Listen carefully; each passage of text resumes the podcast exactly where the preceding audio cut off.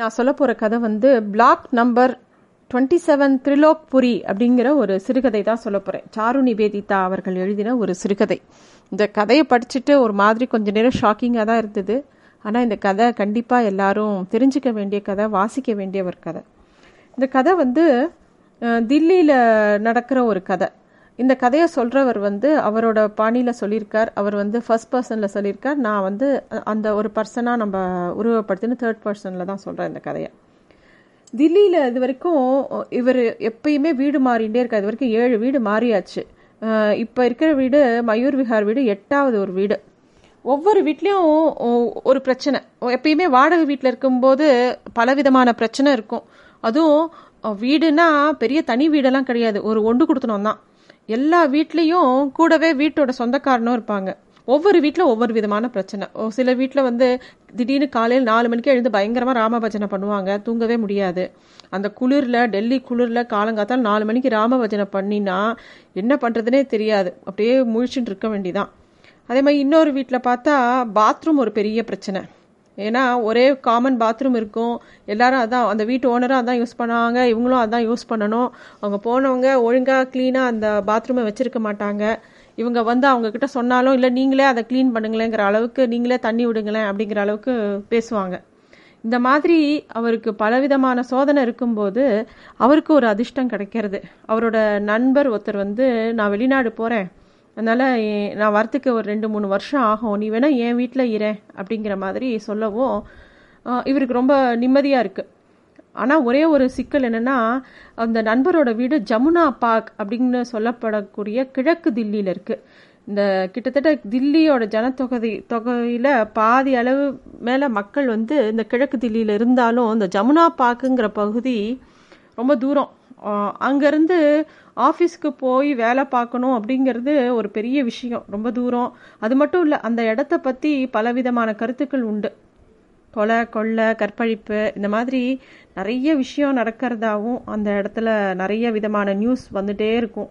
அந்த தில்லிக்கு கிழக்கு தில்லிங்கிறது வந்து தில்லியோட இணைக்கிறது ரெண்டு பாலம் தான். இவருக்கு என்ன தோணும்னா பெரிய பிரச்சனையே இந்த ரெண்டு பாலம் தான். ஏன்னா அத்தனை பெரிய ஏரியாவுக்கு டில்லியோட கனெக்ட் பண்ண ரெண்டு பாலம் தாங்கும் போது அதில் இருக்கிற டிராஃபிக் ஜாம் எப்படி இருக்கும்? பயங்கரமாக இருக்கும் டிராஃபிக் ஜாம் வண்டிலாம் அதில் நகர்றதை பார்த்தா நடந்து போகிறவங்க கூட வேகமாக போவான். அந்த மாதிரி ஒரு இடம் அது. இந்த கதை சொல்கிறவருக்கு மீனான்னு ஒரு மனைவியும் ஒரு மகளும் இருக்காங்க. இந்த மீனாங்கிற மனைவி வந்து அவளுக்கு வேறு விதமான கவலை.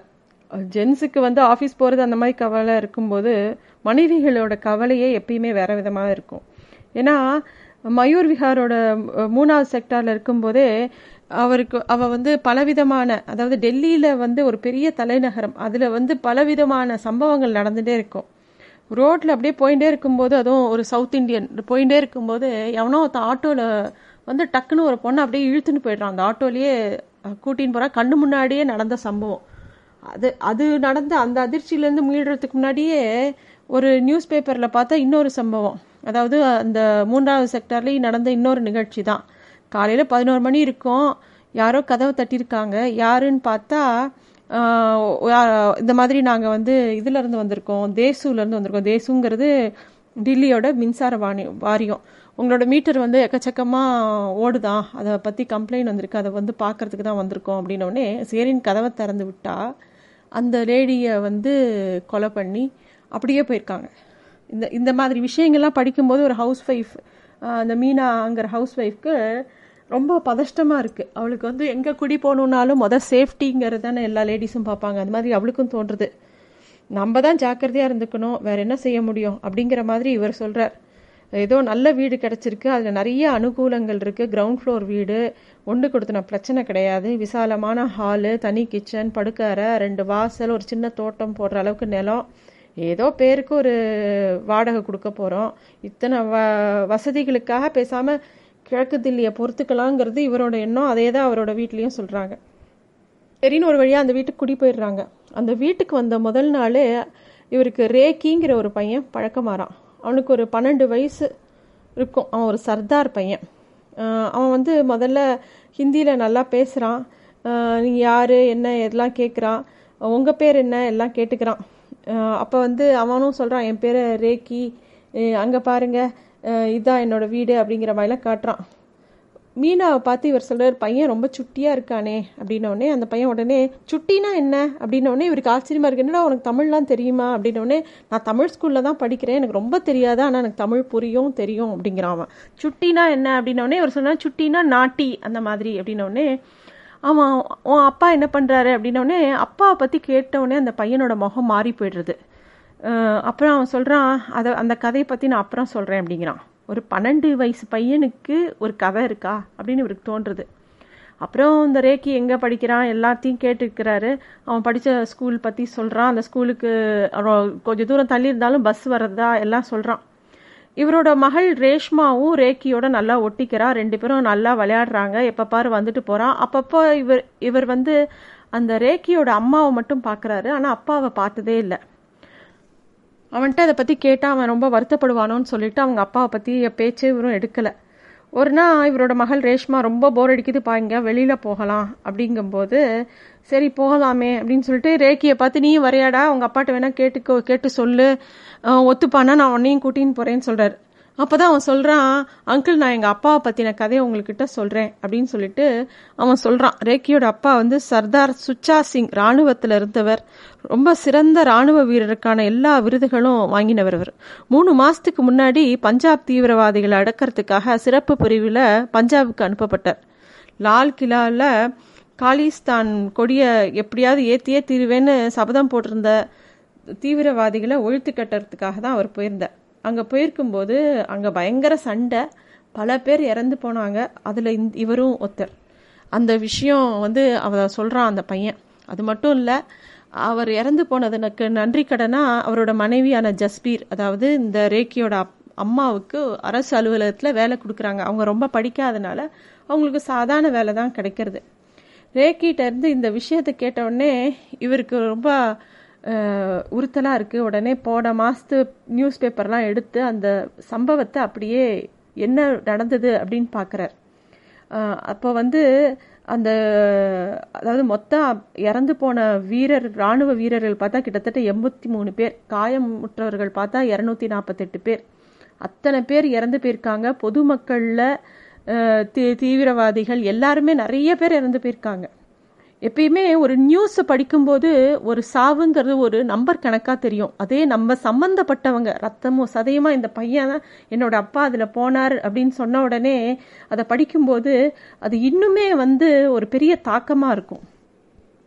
இவருக்கு பலவித விஷயம் தோன்றுது. இந்த அவர் பாட்டுக்கு இறந்து போயிட்டாரு. அவரோட தியாகம் வந்து எந்த அளவுக்கு அதுக்குண்டான நியாயம் ஏற்படும்? இந்த ஜஸ்பீர் கவுருக்கு எறும் மெடல் தரும்போது இந்த ரேக்கிங்கிற இந்த பையனுக்கு என்ன தர முடியும் இந்த அரசாங்கம்? இந்த இந்த சிறுவனை பற்றி யாராவது இந்த அரசு யோசிக்குமா? இவனோட வேதனையோ கவலையோ யாருனாலையாவது ஈடுகட்ட முடியுமா? எதுக்காக இத்தனை பேர் கொல்லப்பட்டாங்க? என்ன விஷயம் இது? இந்த ராணுவ வீரர்கள்லாம் அரசாங்க பாக்கெட்டில் இருக்கக்கூடிய ஒரு நயா பைசாக்களா? அப்படியே கொன்று குவிக்கிறாங்களே. என்னது? அப்படின்னு இவருக்கு ஒரே பல விஷயங்கள் அப்படியே மண்டைக்குள்ளே போயிட்டே இருக்குது திருப்பி திருப்பி அந்த செய்தித்தாளையே புரட்டி புரட்டி பார்த்துட்டு இருக்காரு தீவிரவாதிகளை பற்றியும் அவங்க கிட்ட இருந்த வெடிமட வெடிமருந்து எப்படிலாம் இருந்தது எத்தனை விதமான ஆயுதங்கள் இருந்தது அந்த சுரங்க பாதைகள் பற்றி பல விதமான விஷயங்கள். அதே மாதிரி ராணுவ வீரர்கள் எப்படி முன்னேறினாங்க குருவியை சுட்டு கொள்ற மாதிரி ஒவ்வொருத்தரும் எப்படி சுட்டு விழுந்தாங்க வேறு வழி இல்லாமல் டாங்கிகள் எப்படி போச்சு அந்த அகால் தத்தோட பெரும் பகுதியே அழிஞ்சு போச்சு. நிச்சயமாக ஒரு கார் சேவா மூலமாக அழித்து விட்ட அந்த இடத்த திருப்பியும் நி நிர்மாணிப்போம் அப்படின்னு அரசாங்கம் எடுத்த உறுதிமொழி. எல்லாமே ஒரு செய்தித்தாளில் பலவிதமான செய்திகள் அதை பற்றி இருக்குது அவர் வாசிச்சுட்டே இருக்கார். அகால்கந்த் காலமற் காலமற்றவனின் அரியணை. அகாலத்தை காலத்திற்குள் அடக்கும் முயற்சியில் ஒரு அகால்கந்த் காலத்தை அகலமாக்கும் முயற்சியில் நூற்றுக்கணக்கான மனித உயிர்கள்.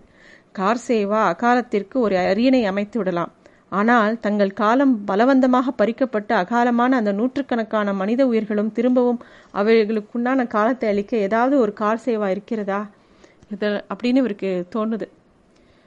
ரேக்கியும் அந்த செய்தித்தாள் அப்படியே பார்க்குறான். பார்த்துட்டு இவன் பக்கத்தில் உட்காந்துக்கிறான் அவனோட கதையை கேட்ட உடனே இவருக்கு இன்னும் அவன் மேலே ரொம்ப ஈடுபாடு ஜாஸ்தி எங்கே போகலாம் ரேக்கி? உங்கள் அம்மாட்ட சொல்லிட்டு வா. நம்ம எங்கே போ போகணுமோ? போகலாம் நீயும் ரேஷ்மாவும் எங்கே முடிவு செய்கிறீங்களோ அங்கே கூட்டிகிட்டு போகிறேன் அப்படின்னோடனே அந்த பையனும் இந்த இவரோட பொண்ணும் கூடி கூடி பேசுகிறாங்க அவங்க ரொம்ப எக்ஸைட் ஆகிடுறாங்க ஒரு வழியாக பேசி முடிச்சுட்டு லால் கிலா போகலாம் அங்கிள் அப்படிங்கிறான் ரேக்கி என்னது லால் கிலாவா? அங்கே உனக்கு போர் அடிக்குமேடா. அதோட அங்கே போய் என்ன பண்ண போகிறீங்க பேசாமல் எங்கேயாவது பாலிகா பஜாரு கர்நாட் பிளேஸ்ன்னு போனால் ஏதாவது ஷாப்பிங்காவது பண்ணலாம். கொஞ்சம் ஜாலியாவது இருக்கணும்னே. இல்லை அங்கிள் அங்கே பிந்திரன் பாலே லால் கிலாவில் கலிஸ்தான் கொடியை பறக்க விடுவேன்னு சொன்னதுனால தானே எங்கள் அப்பா போய் சண்டை போட்டு செத்து போனார். அதனால் அந்த இடத்த எப்படி இருக்குன்னு எனக்கு பார்க்கணுன்னு ஆசையாக இருக்குங்கிறான். சரி இவங்க கூட்டிகிட்டு போகிறாரு அங்கே போய் நல்லா அந்த பசங்க என்ஜாய் பண்ணுறான் ரெண்டு பேருமே எல்லா இடத்தையும் நின்று வேடிக்கை பார்க்குறாங்க. ஒரு வழியாக அந்த இடத்த எல்லாத்தையும் பார்த்துட்டு வரும்போது அங்கே இருக்கிற இராணுவ முகாம்லாம் ரேக்கி பார்க்குறான். ஆனால் அவன் வந்து எந்த விதமாகவும் ரியாக்ட் பண்ணலை. அப்படியே பேசாமல் பார்த்துட்டே வரான். வெளியில் வரும்போது ரொம்ப லேட்டாக ஏழு மணி ஆயிடுத்து. குழந்தைங்க ரொம்ப களைச்சி போயிருக்காங்கன்னு உடனே ஒரு ரெஸ்டாரண்ட் சைனீஸ் ரெஸ்டாரண்ட்டு கூட்டு போகிறாரு அங்கே பார்த்தோன்னே அங்கே ஒரு அலங்காரமான கிளாஸில் அங்கே வச்சிருக்கக்கூடிய அலங்கார வண்ண விளக்கு சர்வர்கள் போட்டிருக்கிற நீண்ட தொப்பி இதெல்லாம் பார்க்கும்போதே ரெண்டு குழந்தைங்களும் ரொம்ப உற்சாகமாக இருக்காங்க. அவரோட மகள் சொல்கிறா அப்பா சினிமாவில் பார்க்குற மாதிரி இருக்குப்பா அப்படின்னு சொல்கிறா அந்த பையன் சொல்கிறான் எல்லாமே நல்லா இருக்கு. ஆனால் நான் என் அப்பாவோட ஒரு தடவை கூட இந்த மாதிரி எங்கேயுமே வெளியில் போனதில்லை அப்படின்னு இந்த பையன் சொல்கிறான் ஆனால் வருத்தம்லாம் இல்லை அவனோட குரலை. ரொம்ப சாதாரண தொனியில் தான் சொல்கிறான் என்ன சாப்பிட்லான்னு இவங்க ரெண்டு பேரும் ரொம்ப யோசிச்சப்பட சரி முதல்ல மூணு சிக்கன் சூப் சாப்பிட்லான்றாங்க நிறைய பேசிட்டு கடைசியில் வெறும் நூடுல்ஸ் தான் ஆர்டர் பண்ணுறாங்க என்னடா இவ்வளோ யோசிச்சுட்டு என்ன நூடுல்ஸ் தான் ஆர்டர் பண்ணுறீங்க மெத்தது வேறு ஏதாவது சாப்பிட்லாமேங்கும்போது அந்த பையன் சொல்கிறான் எல்லாமே வீட்டில் இருக்குதானே? அதை அதை தவிர சாப்பாடாக முக்கியம். இந்த இடமே போதுமே அங்கிள் இந்த மாதிரி ஒரு இடத்துக்கு நான் என் டேடியோட வந்ததே இல்லை. அவர் எப்பயும் வேலை வேலைன்ட்டே இருப்பார். ராத்திரி பகலாக வேலை வேலைன்னு தான் இருப்பார். சில சமயம் நைட் டியூட்டி இருக்கும்போது அவர் பகலில் தான் காலையில் தான் வீட்டுக்கு வருவார். அப்போ தான் நான் ஸ்கூலுக்கு கிளம்புவேன். அதனால் என்னை வந்து கொஞ்சுவார். அப்புறம் அவர் கிளம்பி போயிடுவார். அவர் பேச நான் ஸ்கூலுக்கு போகிற மாதிரி ஆகிடும் திரும்பி நான் வரும்போது அவரோட பைக்கு கூட இருக்காது. எங்கள் அப்பாவோட நான் எங்கேயுமே வெளியில் போனதில்ல. ஆக்ரா கூட போகலான் போது எங்கள் அப்பா வந்து எங்களை என்னோட அத்தையோட தான் எங்களை அனுப்பிச்சி வச்சாரே தவிர அவர் வரல. அப்பா வந்து எப்பயுமே வேலை வேலைன்ட்டு இருப்பார். அம்மா வந்து அம்மாட்ட இதை பற்றி சொன்னால் அம்மா வந்து இதெல்லாம் உனக்கு இப்போ புரியாது அப்படின்ட்டுருவாங்க ஆனால் எங்கள் அப்பா ரொம்ப நல்லவர். எது கேட்டாலும் ஒன்று வந்து வாங்கிட்டு வந்து கொடுப்பாரு. இல்லைன்னா அம்மாட்ட பணம் கொடுத்து அவன் கேட்குறத வாங்கி கொடுன்னு சொல்லுவார். கொஞ்சம் கூட கோவிச்சுக்கிட்டதே இல்லை என்ன. அப்படியே பேசிட்டு இருக்கிற பையன் கேட்குறான் அங்கிள் உங்களுக்கு ஆவி ஆவி மேலாம் நம்பிக்கை இருக்கா? ஆவியோடலாம் நம்ம பேச முடியுமா? அப்படி பேச முடியும்னாக்கா எனக்கு எங்கள் அப்பாவோட பேசணும்னு ஆசை. ஏன் எங்களை எங்கேயுமே வெளியில் கூட்டிகிட்டு போகலன்னு கேட்கணும்னு ஆசையாக இருக்குது அப்படின்னு அவன் சொல்கிறான் எங்கள் அப்பாவை கேட்கணும். என்னையும் மம்மியும் ஒரு கூட ஒரு தடவை கூட எங்கேயுமே வெளில கூட்டு போலையே வேலை வேலைன்னே கதியாக இருந்தீங்களே கடைசியில் இந்த மாதிரி உயிரை விட்டுறதுக்காக கல்யாணம் பண்ணீங்கன்னு அவரை கேட்கணும். அப்படின்னு அவன் சொல்கிறான் ஆனால் அப்போ கூட அவனோட குரலில் வந்து கோவமோ இல்லை துக்கமோ எதுவுமே இல்லை. அவன் சாதாரணமாக தான் அந்த விஷயத்த சொல்கிறான் அப்புறமா அந்த அந்த நாளுக்கு அப்புறமா அடிக்கடி இவங்க எங்கேயாவது வெளியில் போகிறதுனா இந்த ரெண்டு குழந்தைகளையும் கூட்டிகிட்டு இவர் போகிறாரு கர்நாட் பிளேஸு பாலிகா பஜார் இந்த மாதிரி நிறைய வார வாரம் ஏதாவது ஒரு இடம் வச்சுட்டு அப்படியே போயிட்டே இருக்காங்க. அது அப்படிலாம் போகும்போது சினிமாவுக்கு மட்டும் போகல அந்த பையன் சினிமாவே பார்த்தது இல்லையா டிவியில் பார்த்ததோட சரி அவன் சினிமா தேட்டரில் போய் சினிமாவே பார்த்தது இல்லையா சரி இந்த குழந்தைய சினிமா கூட்டின்னு போகணும்னு நினைக்கிறாரு. ஆனால் இந்த ரெண்டு குழந்தைகளுக்கும் எந்த சினிமா போகிறதுன்ற ஒரு முடிவுக்கு வரவே முடியல. இது போகலாம் அது போகலான்னு சொல்லிட்டு சரி நம்ம ஏதாவது எதுக்கு டிக்கெட் கிடைக்கிறதோ அதுக்கு போகலாங்கிற ஒரு முடிவுக்கு வரும்போது அந்த ஒரு திடீர்னு ஒரு செய்தி வருது. பயங்கர காட்டுத்தீ மாதிரி பரவுது.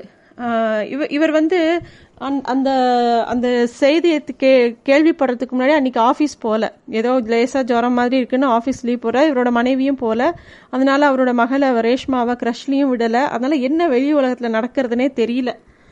என்ன விஷயம்னா அப்போய அப்போதைய பிரத பிரதம மந்திரியை வந்து சுட்டு கொண்டுட்டாங்க அப் அதுதான் செய்தி. அது அது வந்து முதல்ல புரளின்னு நினச்சா கொஞ்ச நேரத்துலேயே அந்த செய்தி உண்மைதான் தெரிஞ்சு போச்சு. வெளியில் பார்த்தா கூட்டம் கூட்டமாக மக்கள் லாரிலையும் வே வேன்லேயும் கோஷம் போட்டுட்டு போயிட்டே இருந்தாங்க.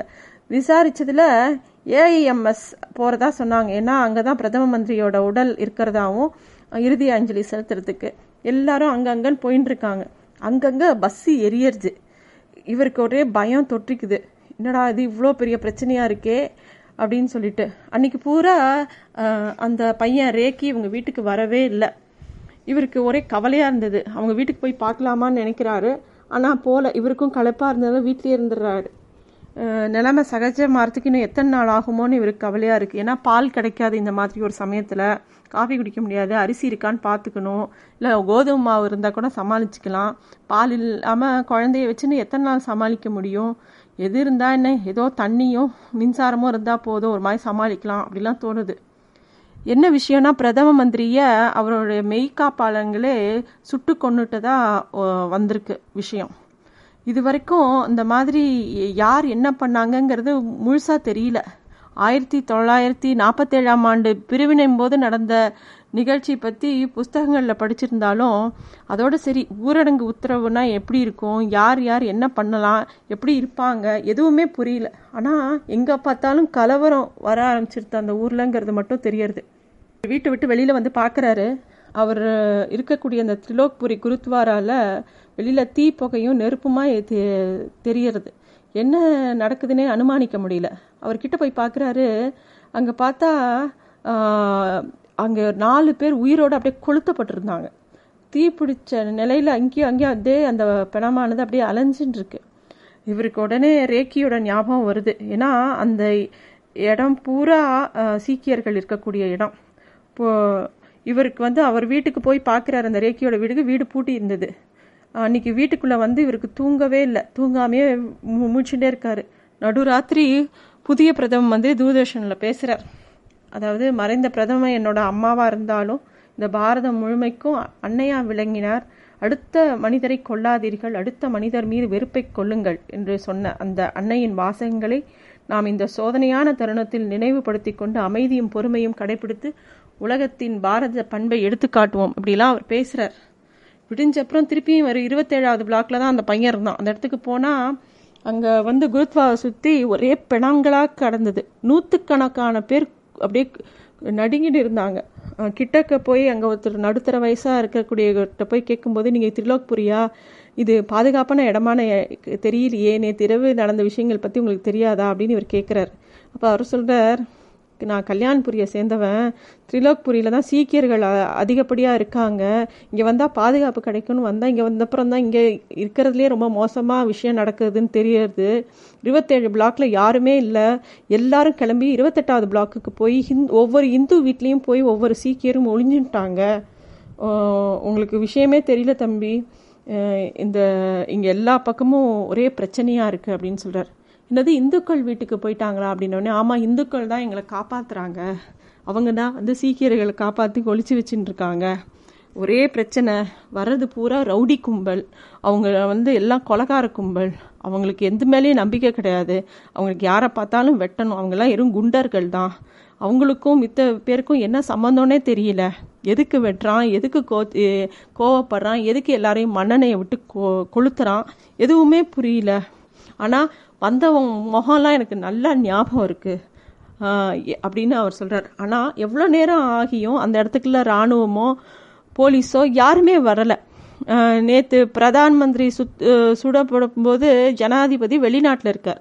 அவர் செய்தி கிடைச்சி அவர் திரும்பி வரும்போது அவர் விமான நிலையத்திலேருந்து ஏஐஎம்எஸ்க்கு வரத்துக்குள்ள அவரோட வண்டியிலே எல்லாரும் கல்லெடுத்து அடிக்கிறாங்க. ஜனாதிபதிக்கே இந்த நிலைமைனா சாதாரண மனுஷனுக்கு அந்த என்ன நடக்கும் அப்படிங்கிறதே அச்சமாக இருந்தது. தீன்மூர்த்தி ஹவுஸில் பிரதமரோட உடலையும் அந்த உடலை தரிசிக்கிற மக்களையும் பார்க்கும்போது அங்கே ஒரு பயங்கரமான ஒரு உணர்ச்சி கொந்தளிப்பை பா டிவியில் காட்டுறாங்க. இவர் அப்படியே தூங்குறாரு. தூங்கும்போது கூட கனவுல வந்து யாரோ ஒரு ஆள் ஒரே பிணக்குவியல்களில் பிணக்குவியலை எண்ணிட்டே இருக்கிற மாதிரியும் அந்த ஸ்மெல் இவருக்கு வயத்த பரட்டுற மாதிரியும் டக்குன்னு எழுந்துக்கிறார். இவருக்கு மனசு பூரா ரேக்கியும் அவன் அம்மாவும் எங்கே இருப்பாங்களோ என்ன பண்ணுறாங்களோ அவங்க ஆளையே காணுமே அப்படின்னு ஒரே கவலையாக இருந்தது. அன்னைக்கு அவங்க வீட்டில் யாரோ கதவு தட்டுற ச சத்தம் கேட்குறது போய் பார்த்தா ரேக்கியும் அவன் அம்மாவும் நின்றுட்டு இருக்காங்க. என்ன ஆச்சு? உள்ளே வாங்க. வீ உங்கள் வீட்டுக்கு வந்தேன். உங்கள் வீடு பூட்டி இருந்தது அப்படின்னோடனே அவங்களால பேசக்கூட முடியல. அவங்களுக்கு கொஞ்சம் தண்ணி கொடுத்து அவங்கள ஆஸ்வாசப்படுத்தி என்ன ஆச்சு? அப்படின்னோடனே இல்லை நாங்கள் வந்து கலவரம் ஆரம்பித்தோடனே இருபத்தெட்டாவது பிளாக்கில் இருக்கிற ஒரு ஹிந்து வீட்டில் போய் ஒளிஞ்சின்ட்டோம். அங்கேயும் வந்து கும்பல் தேடி நிறைய பேரை பிடிச்சி அங்கேயே எரிச்சிட்டாங்க. என்ன பண்ணுறதுனே தெரியல. அப்படியே மறைஞ்சு மறைஞ்சு இங்கே தான் ஓடி வந்தோம் அப்படின்னோடனே முதல்ல அந்த பையனோட ரேக்கியோட இந்த சீக்கியனாக இருக்கிறனால அவனுக்கு நிறைய தலைமுடி இருக்கும். அதை கத்திரிக்கோல் வச்சு இவர் கட் பண்ணி சாதாரண கிராப் மாதிரி பண்ணி விட்றாரு. அந்த அம்மாவை வந்து நீங்கள் வந்து உங்கள் பேர் இனிமேல் பிந்தியா? இவன் பேர் இனிமேல் ராகேஷ். என்ன யார் கேட்டாலும் அப்படியே சொல்லுங்கள் நீங்கள் வந்து இனிமேல் கொஞ்ச நாள் சல்வார் போடாமல் என்னோட மனைவியோட புடவையை கட்டிக்கோங்க அப்படின்னு சொல்கிறார் மறுநாள் காத்தால ராணுவம் போலீஸுமா வந்து குமியுது அந்த ஏரியாவில் இந்த முறை ஜீப்பில் வந்த கும்பல் நேராக வீட்டுக்கு போகாமல் நேராக ரேஷன் கடையில் போய் அந்த லிஸ்ட் எடுத்து யார் யாரெல்லாம் சீக்கியருங்க லிஸ்ட் எடுத்து ஒவ்வொரு வீடாக போய் அங்கே இருக்கிற ஆளை கொல்ல ஆரம்பிச்சிடுறான். அதை பார்த்து இவர் வேகமாக ஓடி போய் குருத்வாரால முகாமிட்டு இருக்கிற ராணுவ சிப்பாயிட்ட போய் இந்த மாதிரி அவங்க தேடிட்டு போய் வீடு வீடாக போய் அடிக்கிறாங்க. நீங்கள் என்னன்னு பாருங்கன்னொடனே இங்கே பாருப்பா கலவரம் அவங்கெல்லாம் யார் என்னன்னே தெரியல. நாங்களே பயந்து போயிருக்கோம். கொன்னது வந்து ஒரு போலீஸ்காரர் ராணுவத்தை சேர்ந்தவன். அதனால எங்களோட நிலைமையே இந்த எல்லாம் கட்டுக்கடங்கின அப்புறம் எங்களுக்கெல்லாம் என்ன ஆகும்னு எங்களுக்கு தெரியல. நாங்கள்லாம் ஒன்றுமே பண்ண முடியாதுப்பா. நீ சொல்கிற அந்த கொலகார கும்பலுக்கு வந்து எல்லாத்து எதுக்குமே அவங்க அஞ்ச மாட்டாங்க. என்னால் போய் அவங்களுக்கு எதுவுமே பண்ண முடியாது. எல்லாம் எங்கள் அதிகாரிக்கே உத்தரவு போடக்கூடிய பெரிய கூட்டம் அவங்க. உன் பேசாமல் நீ போய் வீட்டில் போய் அமைதியாக பத்திரமா இருந்து டிவியை பாரு அப்படிங்கிறார் அந்த போலீஸ்காரர். சரி இவர் குருத்வாராக்குள்ள போய் பார்க்குறாரு அங்கேயும் யாருமே இல்லை. எல்லாரும் அவ்வளோ பேர் இருந்தாங்களே நேற்று எல்லாரும் எங்கே போனாங்க? எல்லாரையும் கொண்டுட்டாங்களா இல்லை வேற இடத்துக்கு தப்பிச்சு போயிட்டாங்களா? அப்படிங்கிற மாதிரி ஒரே பயமாக இருந்தது. என்ன செய்யணும்? யோசிக்கும்போது அந்த ஜீப் கும்பல் ஒரு பெரிய கூட்டத்தை இழுச்சுன்னு வருது. கூட்டத்தில் ஒரு பொ- பொண்ணு கூட இல்லை. எல்லாம் ஆம்பளைங்க. சின்ன வயசு குழந்தைங்க கூட ஒரு அஞ்சாறு வயசு குழந்தைங்க கூட அங்கே இருக்குது அப்படியே அவங்க மேலெல்லாம் டின்னு டின்னா பெட்ரோலையும் மண்ணெண்ணையும் கூத்தி அப்படியே நெருப்பு வைக்கிறாங்க. கண்ணுக்கு முன்னாடி. திருலோக்கபுரியில் ஒரு சீக்கிய ஆண் கூட மிஞ்சி இருக்க மாட்டான் அப்படின்னு தோணித்து. அப்படியே அந்த ஜீப் அங்கேயும் அங்கேயும் ப பறந்துக்கிட்டே இருக்கு. அப்படியே ஒவ்வொரு வீடியோ தட்டி வேற பார்க்குறாங்க ஒரு சிலர் வீட்டில் நாங்கள் ஹிந்துக்கள்னு சொல்லி பூஜை அறையெல்லாம் காமிச்சா கூட அவங்க ஒத்துக்கல. அப்படியானவுடனே உன் பேர் என்ன? அது என்னன்னு கேட்டு நிறைய வி- விசாரிக்கிறாங்க.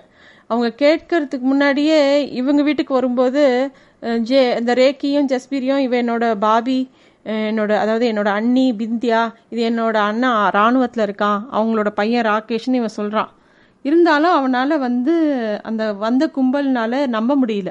திருப்பியும் அவர் அந்த பொண்ணுக்கிட்டே கேட்குறான் உன் பேர் என்ன? அப்படின்ன அவள் அவ வந்து சொல்கிறதுக்குள்ளே இவர் பதில் சொல்கிறாரு ஏன் அவள் சொல்ல மாட்டாளா பதில்? அப்படின்னு அவன் கோச்சிக்கிறான். அது மட்டும் இல்லாமல் நீ மட்டும் பொய் சொன்னன்னு தெரிஞ்சது உன்னை உண்டில்லன்னு பண்ணிடுவேன் அப்படின்னு மிரட்டிட்டு போகிறது அந்த கும்பல். அன்னைக்கு ராத்திரி டிவியில் இன்னைக்கு பதினஞ்சு பேர் அல்லது அநேகமா இருபது பேர் இறந்துருக்கலாம். ஆனால் நிலைமை கட்டுக்குள்ளே இருக்குன்னு அப்படின்னு போலீஸ் கமிஷனர் நியூஸில் சொல்கிறார் நிலைமை கட்டுக்குள்ளே இருக்கா? இவ தான் கண்ணு முன்னாடி பார்த்தாரு எத்தனை பேர் இறந்து போனாங்கன்னு. ஆனால் பிபிசியை கேட்கும்போது தான் தெரிஞ்சது. இந்த மூணு நாள்லேயே ரொம்ப உச்சக்கட்ட கலவரம் நடந்தது அன்னைக்கு தான் கிட்டத்தட்ட அத்தனை பேர் ஒரு ஆயிரம் பேர் இறந்துருப்பாங்க அந்த இடத்துல மட்டும். கிழக்கு தில்லியில் ஷக்காப்பூர் கல்யாண்புரி ஷாதரா கிருஷ்ணா நகர் எல்லா இடத்துலையும் ஆயிரம் பேருக்கு மேலே இறந்து போயிருக்காங்க. கிழக்கு தில்லியே அப்படியே அல்லோலப்பட்டது.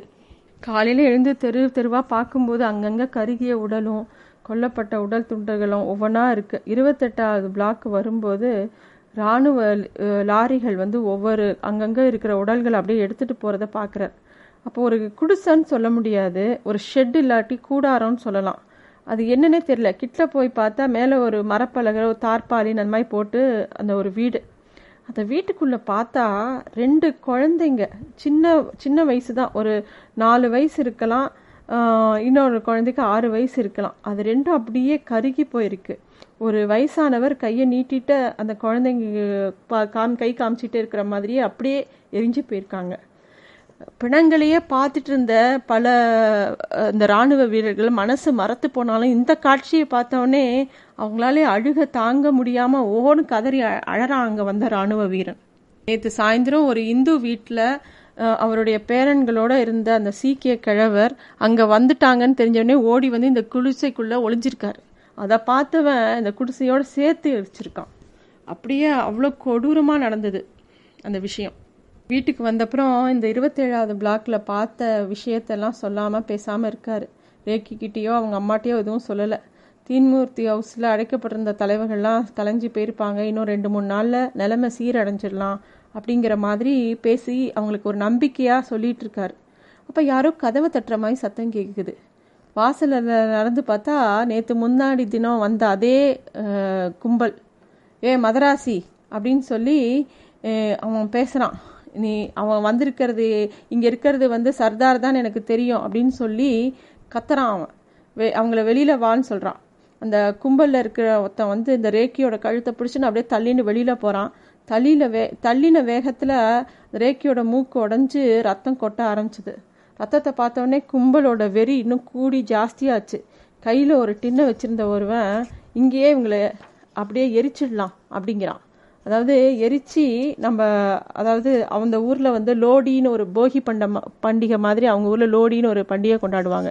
எரிச்சிட்டு அதை சுற்றி ஆடுறது. இங்கேயே அவனுக்கு இதை பண்ணிடலாம் அப்படிங்கிறான் இல்லை இல்லை இங்கே வேணாம் நம்மக்கிட்ட பெட்ரோல் இல்லை அவனை இன்னும் கொஞ்சம் தூரம் தள்ளி போய் மெயின் ரோட்டில் வச்சு பண்ணலாம் அப்படின்னு சொல்லி அந்த பையனை அப்படியே ரேக்கியை ஜீப்புக்குள்ளே தூக்கி போட்டுட்டு ஜீப்பை கிளப்பி போகிறான் ஒருத்தன். கும்பலுக்கு கும்பலும் அப்படியே அந்த ஜீப்புக்குள்ளே ஏறிக்கிறது. ஜஸ்பீரும் மீனாவும் ஜீப்பை துரத்துட்டு அழுதுண்டே அந்த பின்னாடி ஓடி போகிறாங்க இவர் வந்து அந்த ரேஷ்மாவை அப்படியே தூக்கி வச்சுன்னு என்ன பண்ணுறதுன்னு தெரியாமல் அப்படியே நிற்கிறார் ஜஸ்பீரும் மீனாவும் ஜீப்பை துரத்தி கொண்டே ஓட அவர்களின் பின்னால் ஓடிய ரேஷ்மாவை